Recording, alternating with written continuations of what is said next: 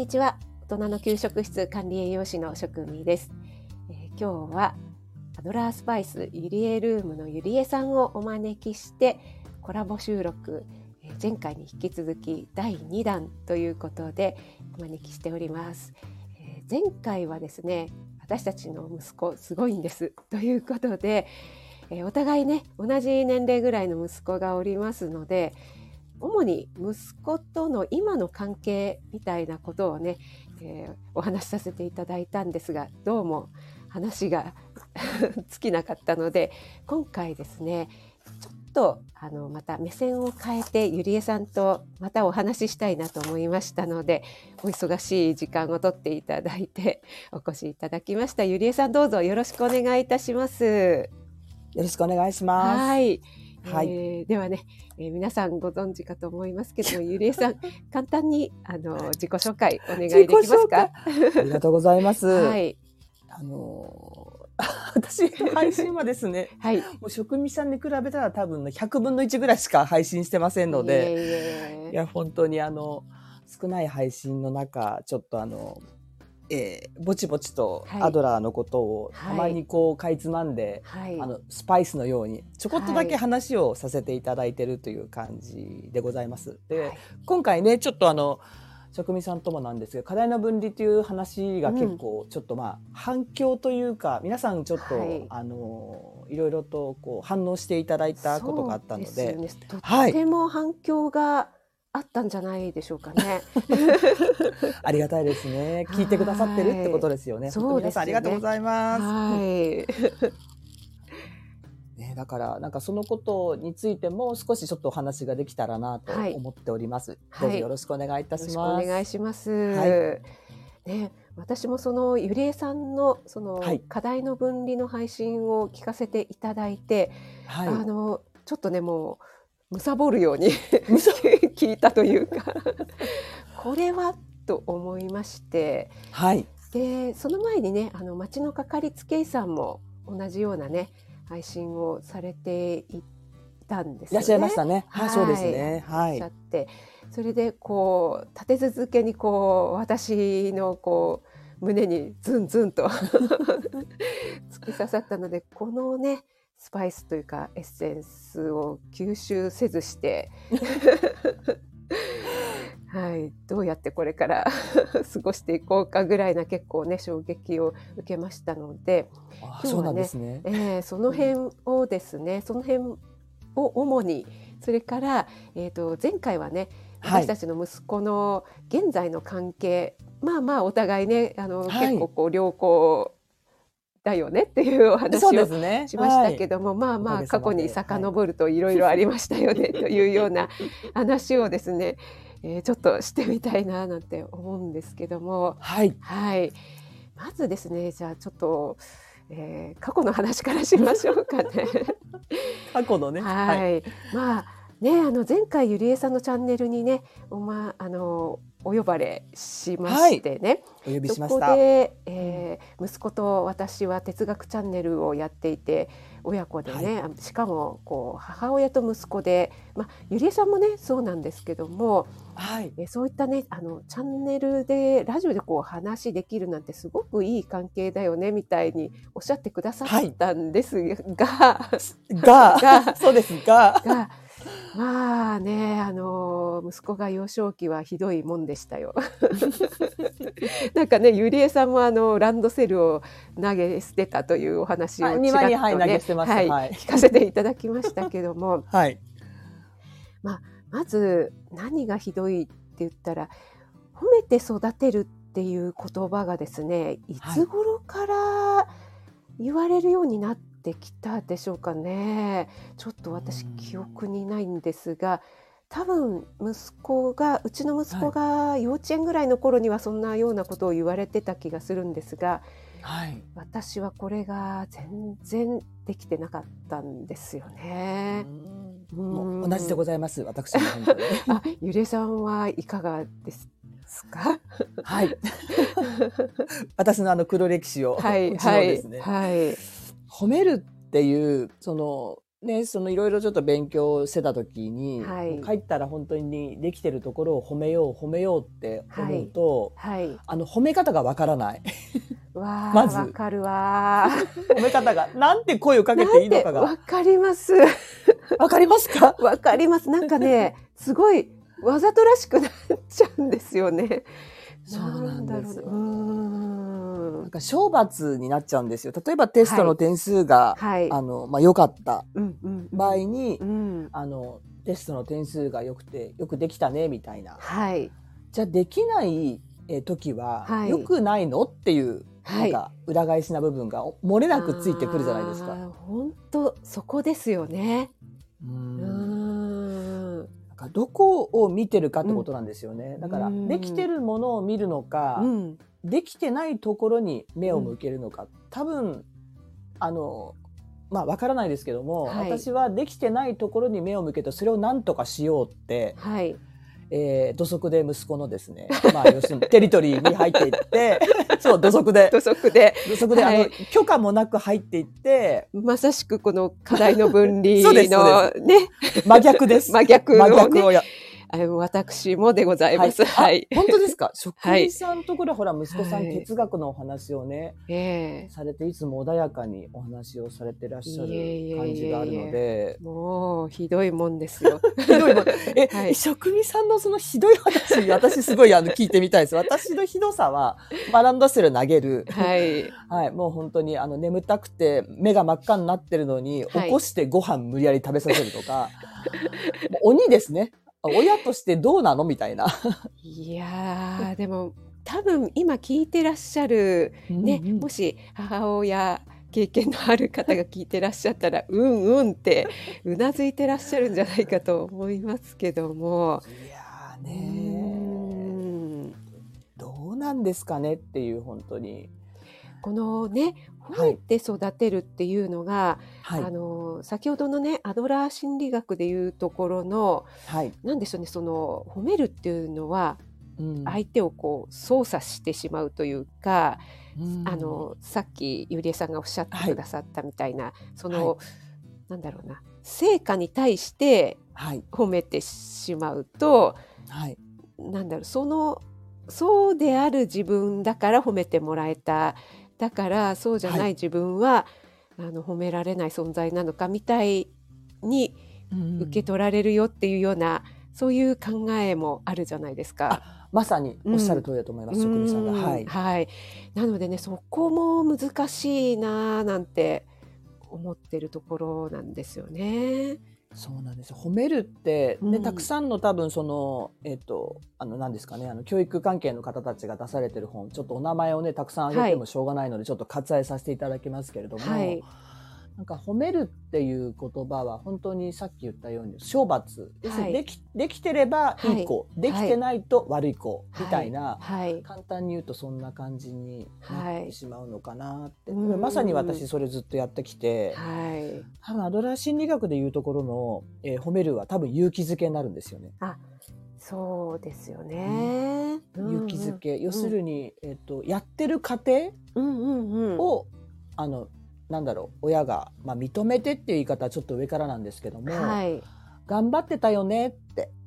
頑張ってたよね見てたよって。だからこんなふうに頑張ったその成績がこういうふうになったんだねって、でたとえそれが点数が、まあ、いかなくたとしても、それでも頑張ってた。成果じゃないですか、一応、成果と言ってしまうと私懲罰につながってしまうんですけれども、だからその本人がえー、行動してやったことに対して、はい、えー、承認し、えー、なんだろうな。まああのやってたよねっていうことを親がこう、うん、なんだろうな。認める認めるって言い方するとちょっとあの、はい、言葉がちょっと難しいんですけれども、はい、そうだからあくまでも家庭。家庭その完成形じゃないので、ね、そうですそうです。はい。うん。もうみあなたやってたの見てたよっていうそのなんでしょうね。あ見ててくれたんだっていうそういうことでしょうね。そのあの、うん、結果はうんぬん結果は抜きにしてということですよね。そうですよね。だからなんか例えばそのお子さんが例えばあの運動されてて、はい、まあ、サッカーなり野球なり、うん、まあ、いろんなスポーツをされてて、うん、まあそのまあ、試合に出ました。はい、でここぞという時に、はい、えー、外しました。はい。でその時に、はい、監督とかは、うん、なんて言うかなと思うと、何やってんだ？みたいな感じになると、お子さんって萎縮するじゃないですか。萎縮しますね。だから、まあ、次は大丈夫だよいつもの通りやれみたいな、なんかこう、今までやってきた成果をとりあえず頑張れよっていうふうに応援してあげる。はい。と、子供さんもね落ち着いたりとかして、はい、であその時失敗したけど次またいけるかもしれないチャンスがあるわけじゃないですか。うんうん、まあ、それをえー、私は潰してきました。はい、逆に言うと、ガンガン潰して。耳が糸ございます。今 もう一瞬萎縮させまくっておりました。同じです。何やってんのって言ってました。言ってました。私も言ってました。はいなんか本当にあの、それを続けるっていうことは多分アドラー心理学で言うと有機くじきっていうことになるんですよね。あで、それを聞いてる自分もいるわけじゃないですか、耳にして。はい。だからそれも親も自分に対しても有機くじきをしてっていうことは、それが両方ともダブルでダブルで本当はあまりよろしくないですけれどもでもうんと、一つ見方を変えると、はい、親御さんがお子さんに対して一生懸命だってことですよね。あそうですよね。あの、うん、まあどうでもよかったらそういう気持ちも生まれないということですもんね。あまさにそう思います、うん、私、うん、なんか愛情があるがゆえに出てしまう言葉があるじゃないですか。はい、だからそれがたとえひどい言葉になってしまったとしても、はい、まあ、エールを送ってる言い方がちょっと違うだけで、本当は心の中は子供をすごく応援してる。頑張ってっていうふうに応援してる形なんですよね。そうですね。お子さんによってはそれがハングリーに、ハングリー精神として、はい、あの、ね、こう、よし頑張ろうっていう子もいれば、うんまた言われちゃったって言って萎縮してしまう場合と、うん、まあ、いろんな形が多分あるので、うん、そのお子さんがどういうふうなことの声がけで反応するかっていうのを試すしかないんでしょうね、きっと。正解ないですよね。そうですよね。うん。うん。そうだから。ねだから深いですか？できてるところ。そうだからえっとね100あったとして、はい、まあちょっと棒グラフが100あって普段やってること、えー、うん、例えばその朝起きるとか、はい。えー、起きて学校に行くとか、はい、で、えー、お弁当全部食べてきたとか、うん、でまあまああの時間通りに帰ってきたとか、うん、でも家に帰ってきて、えー、ゲームしましたみたいな。うんうんうん、でその棒グラフ上にこうあるとすると,、えーとまあえー、できてないところが、どんどんどんどん親にしてみれば、広がっていっちゃうんですよね。だから虫眼鏡と同じなんですよ。1点上げてると、バンバンバンバン広がるみたいな。本当そうなんですよね。うん、でも、結局、できてること多いじゃないですか。そうなんですよ。それ当たり前だから、そこには全然気がつかず、うん、できてないところに目を向けてしまう。うん、多分私たちもそうじゃないですか。これできてない、あれできてない。私山のようにあるんですけれども片付け下手だし。自分に対してですよね。はい。わかります。そう。自分もできてないのに、うん、子供にできてないできてないって言ってしまうのは、うん。うん、まあ親だからっていうことに、ね、なってしまう場合もあるんですけども、はい、やっぱ一人の人間として対等に横の、ね、アドラーだ横のつながりって定規じゃないので、一人の人間としたらだって起きてきたんじゃん。学校行けたんじゃんって、うんうん、だからそこでああ行けたんだねっていうように、ん、なんかまあ頑張ってるねということではないですけれども、はい、いやそうあでも頑張ってるんだな。だって行きたくない時もありますよね。ありますよね。ね、社会人の私だってありますから。そうですよ。このね、冬の寒い時とかね。夏の暑い時、ね、電車止まるしおまけに、ね、そう。でもそこはなんか亡き者にしちゃってるんですよね。うん。もうできてるっていう多分私もなんか心の中ではこう、はい、なんだろう認めるって言ったらあれですけど褒める褒めたいところとしてもしかしたらこう思ってたのかもしれないけどもうん。うんなんだろうな探しそこをこうそれはそんなの当たり前じゃないみたいな風にちょっと思っていたところがそれよりここができてないわよねみたいな できてないところばかりにフォーカスを、目が向いちゃうんですね。うん。でもね今ゆりえさんおっしゃってくださったけれども、はい、あの小学校の低学年の時なんかは、特に保護者会なんかに行くと、はい。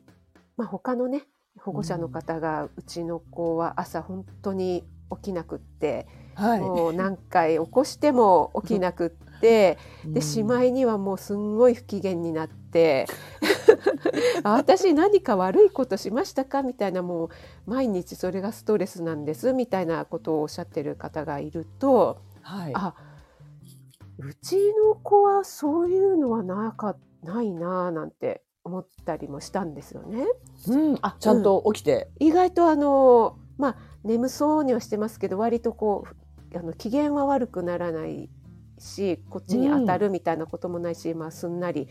その代わりあの やることは遅いんですけど。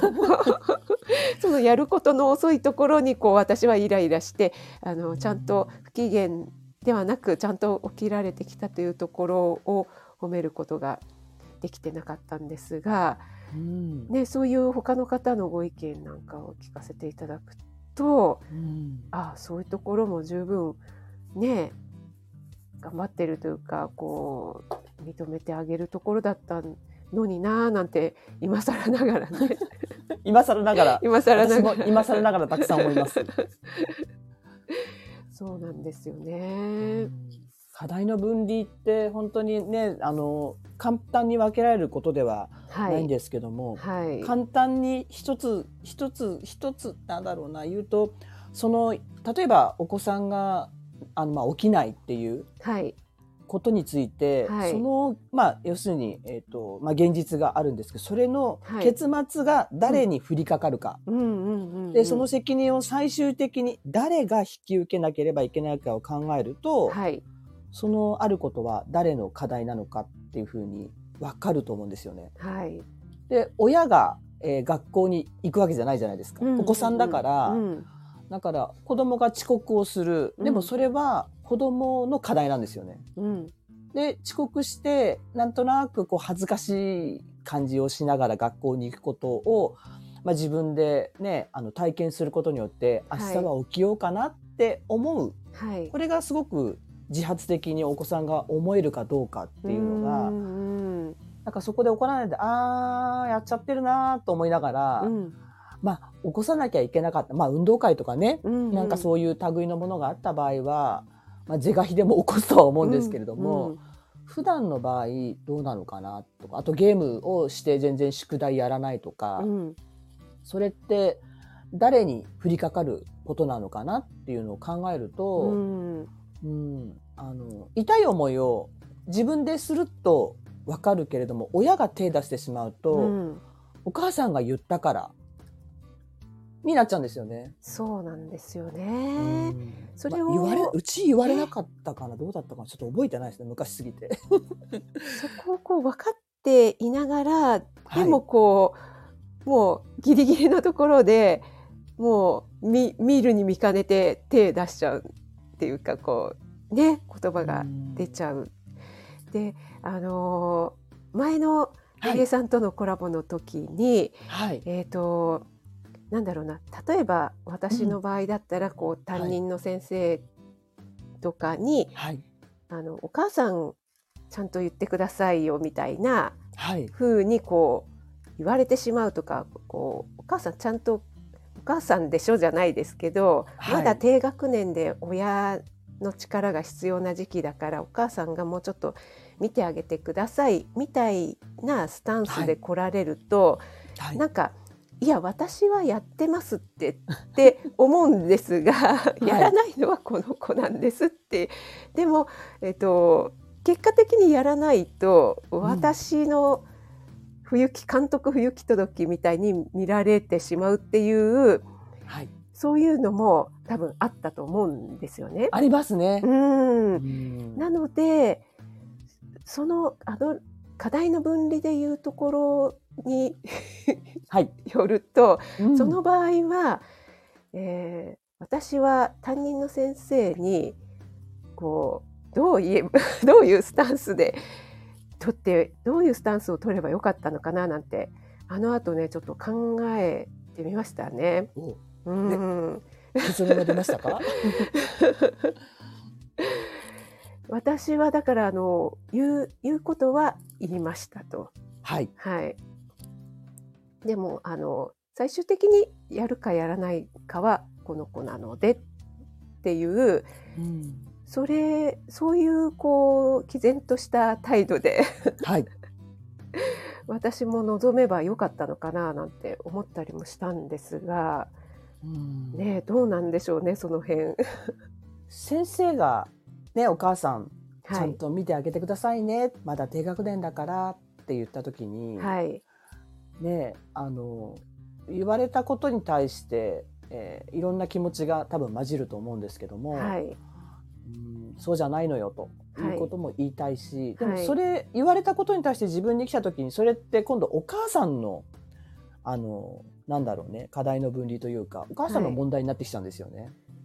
そうですね。逆に言うと、うん、だからそこは分かりましたってとりあえずあのお話ししてみますって言って受けて帰って、うん、あとはもうお子さんと話して、うん、あの課題の分離ではなく共同の課題に、うんうんうん、あの一緒に考えてみるって、うん、いや僕一人でできるからっつったらじゃああのなんかあったら手伝うから声かけてねって言っとくだけでいいのかなみたいなできませんでしたけどね できませんでしたけど 後から勉強したので、本当にこれは。本当にね。すごいめ、めちゃくちゃ言い訳言ってますね、私。いやいやいや。いや、でもそれができたら、素晴らしい親じゃないですか、そんな冷静にね。でもなんか、あの、えっと、このスタンド FM の配信者さんでも、い。らっしゃるんですよね。あのラドラーの話をしてらっしゃるあの、はい、のりさんっていう男性の方がいらっしゃるんですけども、はい、その方があのお子さんが帰ってきたらまず、うん、えー、話を1時間ぐらいずっと聞いてるって言ってました。あそのパパさんなんですか？パパさん、まあ、あのお母様もなんですけれども、うん、あのお子さんの話を1時間ぐらいじっと、うん、今日学校でこんなことが、うん、要するに学校でどうだったのとは聞かずに、お子さんが話し始めたのをそば、でずっと聞いてると、で勉強しなさいとか言ったことがないそうです。はででもやっぱりそれで自分で、うん、えー、自発的におやりになられたっていうふうにおっしゃってましたね。あえっ、ー、と何何をあ、勉強？うん、勉強。あ、お子さんが。うん、自分で。だから親に勉強しろって言われた、うんうん、言ってないっておっしゃってたと思います？お子さんは、おいくつぐらいなんですか？あ、えっ、ー、とね、もう今大きいんですよね。うん、だから小さい時っておっしゃってたので、多分私どもと同じぐらいのあの年代のお子様が2人いらっしゃって、うん、2人ともそうだとおっしゃってました。いや素晴らしい教育をされてるなと思って。素晴らしい、ね、いや耳が痛いな本当に。聞きながら。なんかコメント書けな書けませんでした。あの何も言えないっていうその自分ができてなかったから。ななんかなんか褒めるとかっていうレベルではなく。レベルではなくね、はい、もう感銘を受けました。一言にしようかなと思って。もしコメントを書くとしたら。いやそんな方がいらっしゃるんですね。いらっしゃるんですね。まあ、さっきね、職味さんが本当にね、あの、まあ、お父様との関係の時に、はい、まあ、い。ろんな話をちょっとねちょっと話がずれますけども、はい、お父さんの話をひたすら聞いてたっておっしゃったじゃないですか。あはいはい。それをお子さんにおやりになられたってことですよね。そうですよね。いやでもそうですね。私もなんか最近ねちょっとあの勉強した中で、うん、その、はい、まあ、企業とか会社とかでは、まあ、例えば1分間スピーチとか3分間スピーチみたいな、はい、こう誰かの話を聞いて、で、はい、えー、その話に対して、えー、1人ずつ何か質問をしてそれで話を膨らませてみたいなこう、誰かの話を聞くということをするんだけれども家庭内ではしないですよねっていうことで、うん。はい、その家庭内でもたとえお子さんが小さくてもこうやったらいいんですよっていうのがあったんですね。でまあ、例えばその子供が小さい幼稚園ぐらいだとうまく喋れないだけども、うん、まあ、そこでこう必ずやってはいけないのが、はい、こう途中で口を挟むというかこういうことを言いたいの？みたいなそういうことはもう一切言わずにただただひたすら聞くと。うん、うん、そうするとあの本当に子供はあの自分の話を聞いてもらえた、はい、ただただ聞いてもらえたという満足感っていうのは、やっぱりものすごいものがあるっていうそれでこうどんどんどんどんなんていうのかな成長していくっていうような話があって、うん、今、はい、ちょっとねそれを思い出しましたね。職人さんでも学んでらっしゃるんですね本当にね。いやいやもうね本当に聞くっていうことって結構大変じゃないですか。その親もね忙しかったりするけどそれを1時間ねそうやって聞けたっていうのはいやもう素晴らしい教育ですよね、うん、本当に思います。でも多分そのねあののりさんちのまあ、ご両親だったり奥様のご両親だったりが、はい、そういうことをされてたんじゃないですかね。やっぱり環境ってあるありますよね。だから例えば商売やってる、うんはい、あのお家で、はい、お母さんお母さんって今仕事中なのお客さんいるのよって言われると喋、はい、りたいのに聞いてほしいのに、うんうんうん、でもねやっぱり親御さんはお仕事中だからっていうことで我慢しますよね。うんうんからそういうその環境も、でもその後何何お話ししたかったのっていうふうに聞いてくれればいいんでしょうけど、うん、もうお母さんも疲れてお父さんも疲れて なかったものになってしまう場合も。そうですよね。それは往々にしてありますよね。ありますよ。私もなんか本当に息子になんかこう話しかけられて、うん、えっ、ー、と、喋ってる途中に、あ、こう言いたいのねってさっき職味さんがまさにおっしゃったように、はい、言ったらですね、あの、5、6回言われましたよ。まず俺の話を聞けと。俺のまず最後まで聞けと。聞けと。本当に。最後のあの、句読点じゃなくて、丸まで、ちゃんと聞けと。とにかく聞けと。とにかく最後まで聞けと。ね、最後なんとかでしたまで。はい、丸。ここまで聞いてから、はい。あの、にしてほしいということを何回もそれ、それいつだったかな？中学校とか高校の初めぐらいまではでもやってました。それをちゃんと言える息子さんって素晴らしいですね。さあさあそれで勇気づけですよ。職人さんできてるできてるしいやいやいや。でも言えなくないですか？なかなかうん、だからそこから辺からあれなんですか、うん、自我が本当に目覚めて、はい、これを伝えたいということが、うん、多分今につながってるのかなと。思います。だからそれはその息子さんのその正常な、正常？正常って正常とか異常とか言ったらあれなんですけど 大丈夫です大丈夫です、はい、ちゃんとしたこの成長の過程なんですよね。はい、あの自我が出てきてるっていう。それをやっぱりなんだろうなそこに自分に気づけなくて、はい、自我自我を出せずにこうずっとこう親の言いなりじゃないけど、ね親の機嫌を伺ってみたいな風にそのまま大きくなってしまうと結構こじらせてしまうっていうことがありますもんね。ありますよね。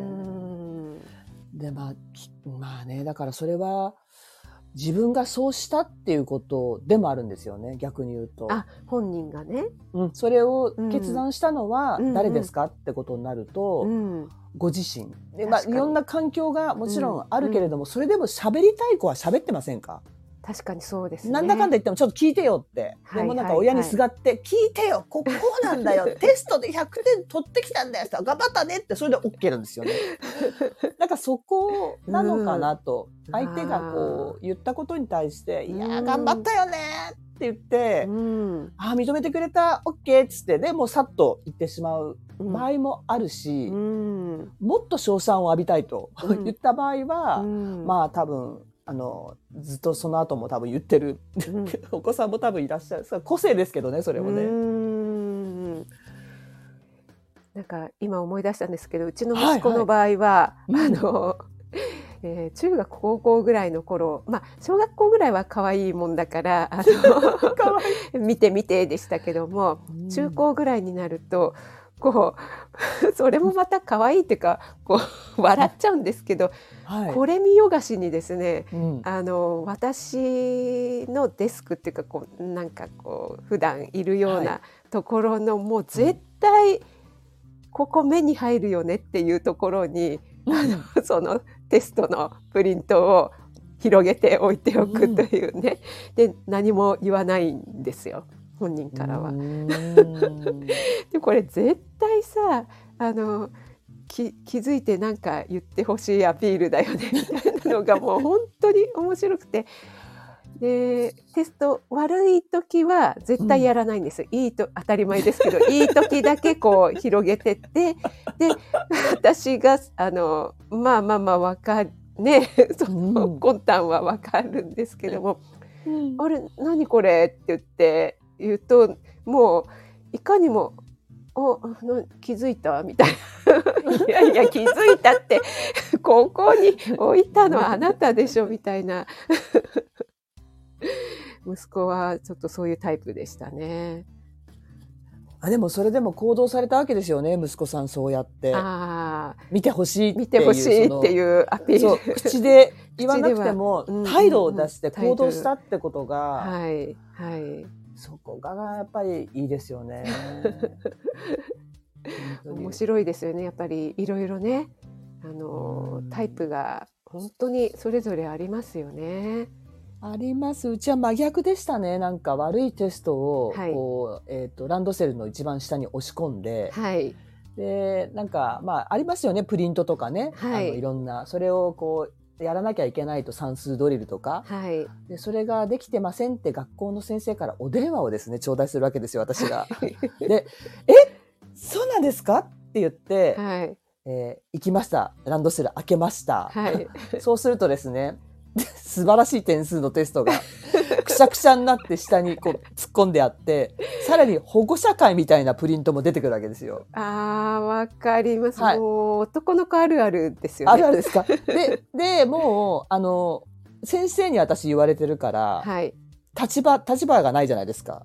はい、え知りませんでしたみたいな。はい、でさっきさくみさんがおっしゃったように「お母さんってまだねあの小学生ですから見てあげてくださいね」って優しく言われて私はもう言われた瞬間に「すいませんでした」って言って、はい、表変してランドセル庭に投げたという「何やってくれちゃってんの?」みたいな、まあ、私のその体裁ですよね。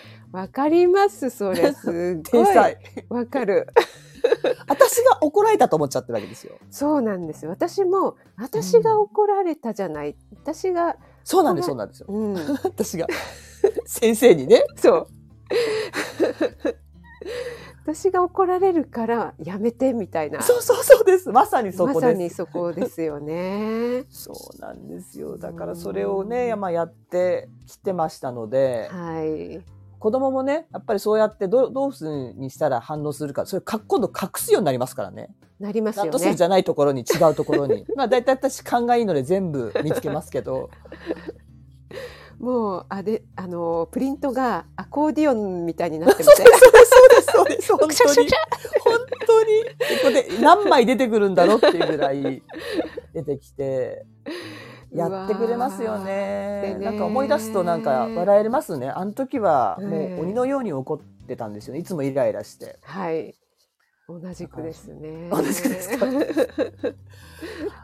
だからそりゃそんな親に言えないですよね。そうですよね。考えてもみたらね。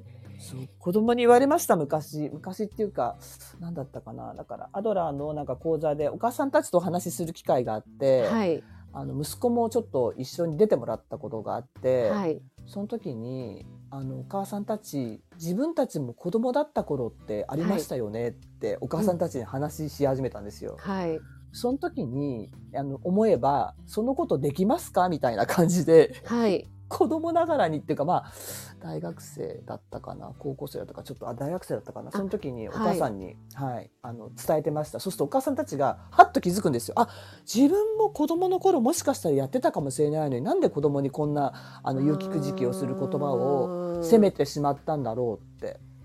本当そう。誰もがね子供の時期にそんなにね、うん、あの、うん、優等生で何一つ親から文句言われないで来ましたかっていうことを、うん、まあそういう言い方はしなかったんですけどお母さんたちも子供の頃あったんじゃないですかって言ったらみんながピタッと話が止まりました。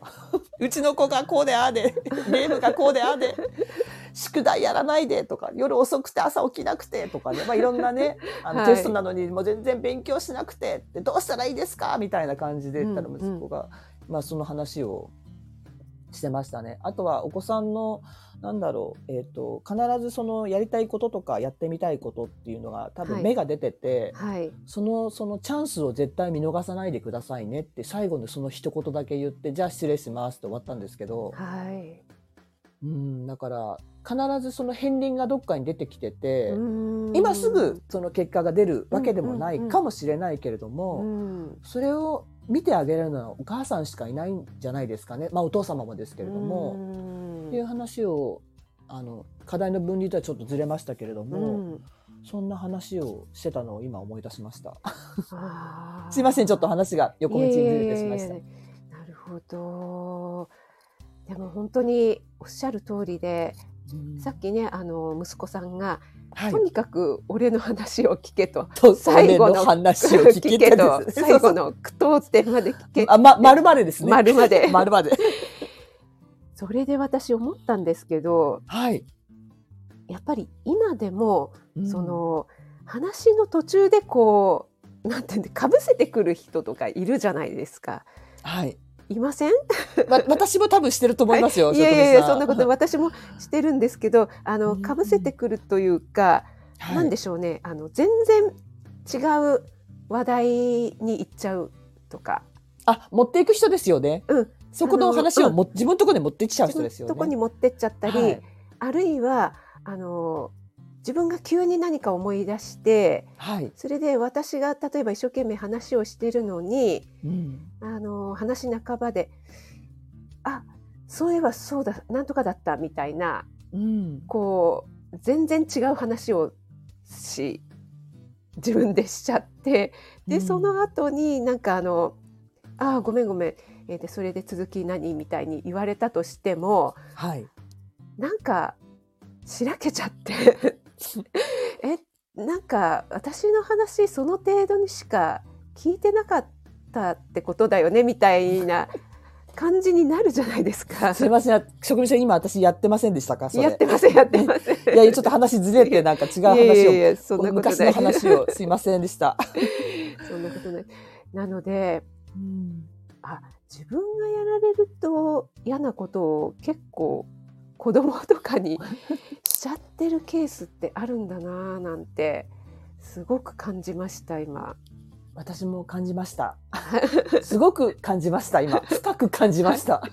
あとですね、あの、はい、私息子が幼稚園の時だったかな。その、うん、あれこの話の初めの方にゆりえさんなんかこう大人はこう、はい、勇気づけでこう失敗したとしてもこう、うん、なんだろうながでも頑張ってたよねっていうところを見てあげるというスタンス、はい、ということをおっしゃってたと思うんですが、はい、私ねあのなんであなたここでこういうことするのみたいな、う ちの息子がですね なんかこうなんだったっけなあれなんかの多分テストみたいな時に、はい、こうふざけたりちょろちょろなんかやってたのをこう、うん、まあ、保護者の方々がこう後ろで見ていて、うん、でまあ私としてはこう罰が悪いわけですよ。はい で、えー、息子がちらってこっちを見た時に私なんかすごい鬼の形相をしてたらしくて、はい、でもなんか「こら!」って言うわけにもいかずもう。うんもう目と顔 想像できます。はい。で、えっ、ー、とそのことをですね私、はい、あの先生にちょっとご指摘を受けたことを思い出しました。先生ですか？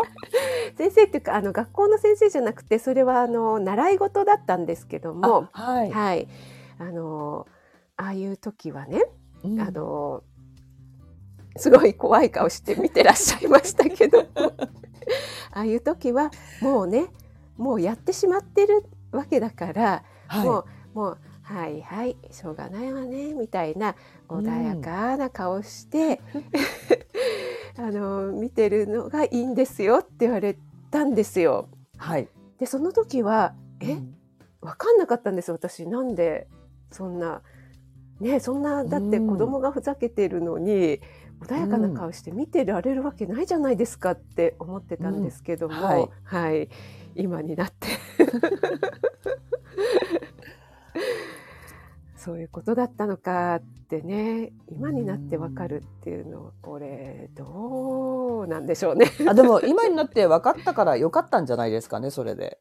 よかったんですかね。うん、そうですよね。まあアドラー心理学でいうところによるとまああの親も不完全だからっていうそういうねあの、うん、なんだろう完璧じゃない完璧な親なんていないですもんね。そうですよ。ね、そういうダメなところも含めてそこも認めるというか。そうですよ。ねだって親のなんかありますかね？100点満点の親みたいなそういう症状みたいなのもな。いでしょうし、はい、子育てって初めてのことじゃないですか。まあねたくさんあのいらっしゃる方だってお子さんによって全部違ったりして。はいはいだから子育ては親育て一緒に育っていくものなのかなっていうふうに、ん、今だから言えます。今だから。今だから。言えます。前はそんなことみじんも思ってませんでした。私が育てなきゃ私がこの子をまっとうな道に進ませなければみたいな。本当にそうですよね。でも頼まれてませんでした。一言も。はい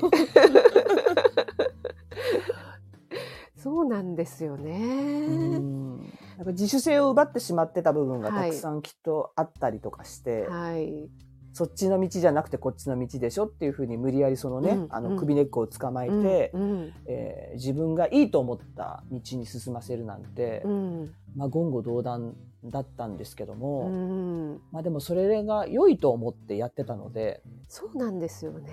うんお恥ずかしい次第でございます、いやもう私ももう本当にお恥ずかしい。でもそのゆりえさんがその、うん、アドラー心理学を学ぶようになったきっかけとか、こういつぐらいからっていうのをちょっとねあの聞かせていただいてもよろしいですか？私がアドラー心理学に出会ったのはですね、息子のとある、はい、とある目立つ行動があって、はい、はい、それで大変なことになったんですよ。はい、長くなるので割愛しますはい、割愛し、はい。どうしていいかわからなくなっちゃって本当に。はい。母親としての自信だったり、まあ、社会人としてねあの会社にも行ってたし全ての自信をですね、えー、と対人関係も、もう全部あの自信がなくなってしまってもうどうしていいか分かんなかった。息子さんのことだけではなくてゆりえさんご自身あもう私が多分もうめちゃくちゃ本当に、うんうん、あの自己肯定感あの、うん、まだマイナスですね。マイナス。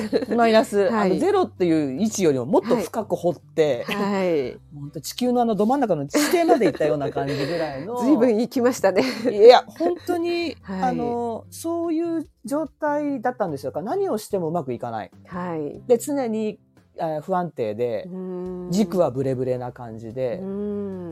どうしようと思った時にあの出会ったんですよねアドラー心理学に。はい、だからそこからずっとあのお勉強はいまだにし続けてるんですよね。はい、それは何年ぐらい前なんですか、ね、13年ぐらい前ですね。13年ぐらい前。もう本当に古く古く。はい、いやちょっと今の入江さんからは想像もつきませんけども そうだったんですね。そうなんですよ。もうダメダメでしたね、本当に。でもね、あの、うん、なんでしょうねやっぱりそういう人生において、うん、やっぱりあの無駄なことは一つもないとかって言いますけども、はい、ね、そういうことがあったから逆にこういろいろと自分に振りあのことを振り返っていろいろ勉強する、うん、学ぶきっかけにもなったしっていうことですよね。そうですね。まあだいぶ時間がかかりましたけどねなんで学んでてできないんだっていう方にやっぱりあの、はい、あれですね本当にあの非建設的な思考になってしまうので、はい、そっちをずっとできない自分をやっぱ責めてましたし。でもそれをしてもいいことが一個もないっていうことが分かったので、はい、じゃあできてるところを自分で認め、うんうん、子供ができてるところを、うん、あ頑張ってるねって認め、うん、なので本当に本当にここ数年ですよそうやって言えるようになってきたのは。長くかかりました。いやいや 素晴らしいな。いやいやいやいや何をおっしゃいますか職人さん。いややっぱりあのそういう歴史を感じますもん。あのゆりえさんのなんか重みがありますすごく。重み。はい。重みね体重も結構重たいんですけどね。大きいから私。もう上手だから。いやいやいやいや、もう職人さんだってずっと勉強されてるじゃないですかね。お子様と哲学の話をされつつ。えー、いやいやいや。ね、でもそうですね。そのでしょう。ね。今ねあの、はい、私たちの子供に対してなかなか褒められなかったとか、こう、はい、ねできてないところばっかりにフォーカスしてしまったとか、そういう話がたくさん出ましたけども、まだまだねありますけどね。まだまだありますけども、うん、あのゆりえさんご自身の幼少期っていうのは、はい、うんいかがでした？その ご両親。ご両親からの育てられ方みたいな。そういうなんて言うんでしょうね。ご両親はどんな風に自分に接してたかななんていうのを考えることはありますか？うんなんかでもうん何かをやりたいと思った時に反対はされなかったですね。ああ。多分言ったら聞かないでしょって言われたことがあったの、はい、あありましたね。あそれはあの反対しても、うん、無駄だというか。無駄だというか、うん、私そんな頑固一徹な人間だと思ってないんですけどまあね昭和のスポコンですからね。あのそこはあるかもしれないんですけど、はい、やりたいって言ったことに対しては、うんうんうん。親が反対してもあんたやるわよねって言ってたのをちょっと今ふと思い出しました、そうやって。だから反対をしてねあのしたとしても聞かないから言ってもしょうがないって思ったみたいです。うん、なるほど。意外とこう自由にやらせてもらってたなという。そうですね。おかげさまでね自由にね、だから自分のことは自分で責任を取らなきゃいけない状況になるわけですね、すべ、てのことが。なるほど。そういうふうになっちゃうんですよね結局はね。もうちょっとなんかね親だからみたいなところがきっと、私も求めてた部分はあったんでしょうけれども、割と早くにちょっと親から独立してしまったので、はい、親のありがたみがですね非常によく分かりました。その後。本当に。本当にありがたかったなと、まあ、過去形になってい。るわけではないんですけれども、はい、うん。好き勝手やらせてもらってたなっていう部分はありますね。なるほど。職味さんはどうですか？そうですね。私ちょっとあの振り返ってみるとですね、はい、やっぱりなんだろうなその成果主義っていうんですか、はい。うん、意外と親私の親は厳しかったので、はい。うん、例えば、うん、あのまあえーと、これは極端な話ですけども、はい、えーとまあ、いろいろ仕事とかも忙しかったので、はい、なんだろうな学芸会とかお遊戯会とかそういうの見に来てほしいじゃないですか子供ってね。はいうん、でどどんな早くだろうが、ね、うん、我が子が出てる姿を見たらこうやって嬉しいものですけども、はい、えっと、忙しい中を時間を割いていくんだから、うん、もう例えばこう主主役級みたいな。そういう 役をもう一番目立つみたいな役を演じるんだったら行ってもいいけど、うん、そうじゃないんだったら行かないわよみたいな。そんな感じのところがありましたね。職味さんがそれができると親御さんが思ってたんじゃないんですか、うんどうなんでしょうね、うん、それはわからないんですけど。だからあの子供なりに、はい、あななんだろうなそういう価値っていうのかな？こういう目立つ何かすごいことをしないと、うん、はい、親は私をこう認めてくれないんだなっていうこう、まあ、いわゆるこういい子じゃないと、うん、優等生じゃないとうん、ダメなんだなみたいなのがこう知らず知らずのうちに、うん、うん、そういうふうにな身についちゃってたというかそういうそういう自分はダメな自分みたいな、うん、そんななんていうのかな縛りがあったような気がしますね。でも本当はね親御さんとしてはそうじゃなかったのかもしれないですよね。そうですね。そうだと思います。えー、うん。そうそうだから私もなん、うん、なんかその親のせいだとか言ってるわけじゃないですけど全然あ、はい、あの子供にもなん同じようなことをしちゃってたのかななんてえ？思ったりしますね。そうなんですか？ああのそんいうふうに言ったりはしないけども やっぱり、えー、ほらあのねさっき言ったみたいにサッカーとかでこう活躍してないとその一生懸命やってる過程は見ないで、うん、失敗しちゃったりしたらなんでここで決めないのよみたいな。シュート打たなかったのみたいな感じ。打たなかったのよみたいな。うん。そういう目でジャッジしちゃうとかまあありますね。本当にダメダメでしたね。ありますね。そういうことね、本当にね。で、今ね、ゆりえさんが自由にね、やらせてくださってたっていうお話をお聞きして、はい。はあと思ったんですけど、うちは真逆なんですよね。ああ、そうなんですか。えー、もう、何でも、ダメ、ダメ、ダメだったので。あ、ご両親がですか？うん、そうですね。うん。うんそうだからあの言ってもきっとダメって言うんでしょみたいな。あそっか、うん、相談しても、な何々やりたいって言っても、はい、そんなのダメよみたいに絶対言うよねっていうなんかそういう意識が知らず知らずについてしまったので、うん、私なんかゆりえさんにコメントかなんかしたかな。もうあの相談したらダメって言われるから、うん、もう自分で絶対にこれは、うん、まあそれはある程度の年齢になってからですけどね、うん、子供のうちではね、はい、自分ではできないので、はい、もう全部自分で決めてしまってもうなんだろう反対とかできない状況に持ってってから事後報告するみたいな。あ、おっしゃってました。事後報告っておっしゃってました。はい、はい、職味さん。はい、そういうね習慣がなんか身についてしまって。うんうん。そういうのはあったかななんて思いますね。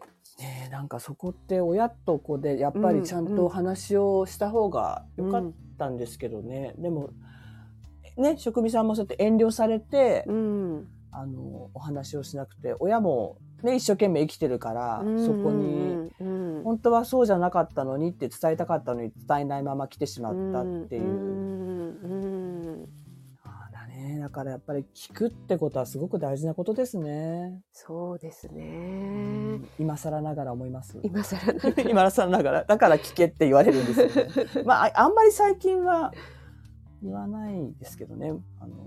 あ、息子、もう、はい、だから聞いてらっしゃるってことですよね。いやいやあの話しかけないしそんなに、うん、あのうちね親子仲いいですねってね、うん、あの息子がと、まあ、たまに配信を、まあ、前回もさせていただいたんですけどはい、お聞きしました。なんか、もうすごい、ね、息子さんが、あの、お母さんの聞いてくださいなんていうのって素晴らしいなと思って。ありがとうございます。もう、うるうるしちゃいましも同じじゃないですか。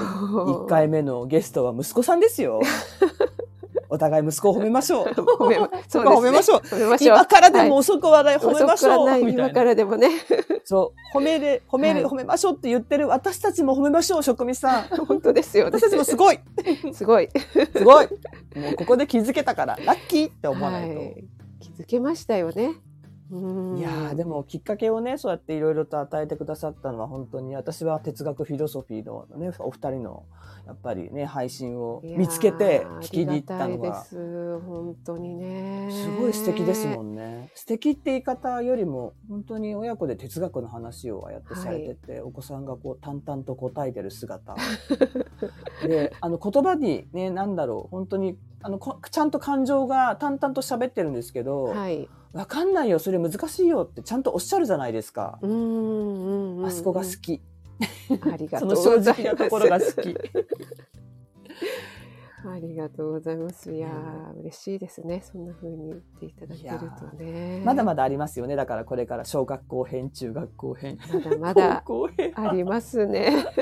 あります。でもこうやって出しとくと、はい、いいですよね。それをなんか自分でたちでできなかったことを、はい、はい言葉にして消化させてください。あ本当になんか私も自分の癒しになっているとか消化になってるなっていう気がしていまして、はい、もうなんだろうな。長らくこんなあの大人になって親のそういう、うん、今言ったようなこう縛りというか呪縛みたいなものを、うん、はい、こう徐々に解け始めてきている気がするんですよね。ね職味さんが自分で決められて自分で行動された結果ですよ。いやもうそれには本当に、あの町のかかりつけ医さんだったりゆりえさんだったり、うん、そのお力配信でね 何もですよ。何もしてないですよ。気づかされて。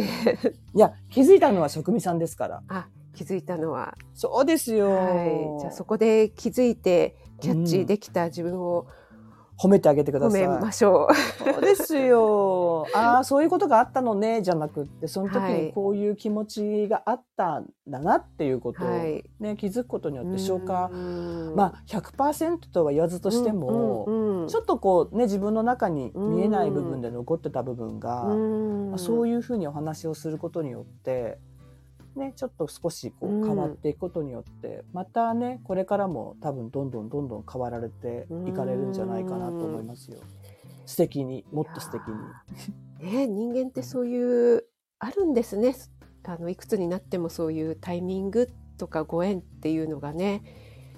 本当に。でも多分求めてらっしゃったんじゃないですかね、うん、どっかに隠れてて。そうひっそりと。ないですねうんだからこそこうやってね、関根さんとも本当にね、あの哲学フィロソフィーから私はこっちのスタンド FM で出会うことができたんですよね。ありがとうございます、本当に。こちらこそですよ。ありがとうございます。こちらこそありがとうございます。もう今日はなんかもう長々と。いやいやいや。ありがとうございます。ちょっとね。ありがとうございます。ま、足りない部分はありますね。次に続くで。また次回ということです。はい。あのね、あれですよね。やっぱり課題の分離ということでね。はい。はい、たとえ親子、私たちの場合だともうね、自分の親はね、結構な年齢になってたり、あと、はい、ね、自分の子供はもう大人になってたりそうですねしますけどもたとえ小さい、ね、年齢であっても、土足でずけずけと相手の領域に入り込むというのはそれは課題の分離になってないよというね。まあでも親だからってきっと思っちゃうんですよね。はい、だからそうなんですよね。だからそこはね、あのやっぱりお話をしてみて、はい、うん、一緒に考えられればいいなっていうふうに思ったりとかもしますね。うん。うん、解決がそれでできるかどうかはご自分で決めていただくしかないんですよね。でもそうしたければ、そうしてみるといいと思います。自分の方法で。でもそれでもなんかうまくいかないなって思った時に、ね、あの他の方たちにお話を聞いてみるとか、でもうちのやり方とちょっと違うのよねっていうのもあるとは思うんですけど、うん、そうですよね。うん。いや、100人ね、100家族いたら100通り、うん、本当にお子さんも100人いたら100通り全部違うので、本当に。落としどころはないと思うんですけども、はい、でもそれも家庭であって、はい、成長であって、ね、お母様もお父様もお子さんも皆さん。そうやって、うん、なんだろうな、切磋琢磨されてるんですよね。だからそこはなんか本当に、うん、あの、愛おしいかなっていうふうに。あの、うん、その時私が言われても絶対思わなかったですよ。多分そうやって言われたりとか、あの、お母さんって笑顔でお子さんをね、あの、鬼のような形相じゃなくって、ガン見しないで、温かい目で見てくださいよって何言っちゃってんのこの先生って、多分その時は思ってたと思うんですよ。はい、あの、私今だから思ってましたので。今だからわかるようにならせていただいたって感じですね。でもこれは子供がいなかったらできない体験だったし、はい、でも課題の分離は社会でも人との人のとのお付き合いとかでも必ずあるので。本当にそうですよね。うん。だからこうピタッとこう分けられるっていうことではないと思います。うん、うんじゃあどうするの？っていうことにきっとなってくるとは思うんですけども職味さんがね今一生懸命そうやってお勉強されてあのいろいろ気づいてらっしゃるのでまたそちらの話もじっくり聞かせていただければと思います。またぜひあの、はい、話を、はい、ぜひてください。もちろんです。すいません。私もチャチ入れたいとか、かぶせたいとかしますけど、本当に。私こんなんでよければ、こんなんでよければ、いつでもどうぞ。お願いします。あの、またちょっと、はい。はい、学びを学ばせていただいて。まだ、まだ、深めて。深めたい、深めたいと思います。深めて。はい。わかりました。はい。今日はどうもありがとうございました。こちらこそありがとうございます。はい。ゆりえさんでした。はい。ありがとうございました。失礼いたします。お呼びいただきましてありがとうございました。失礼いたします。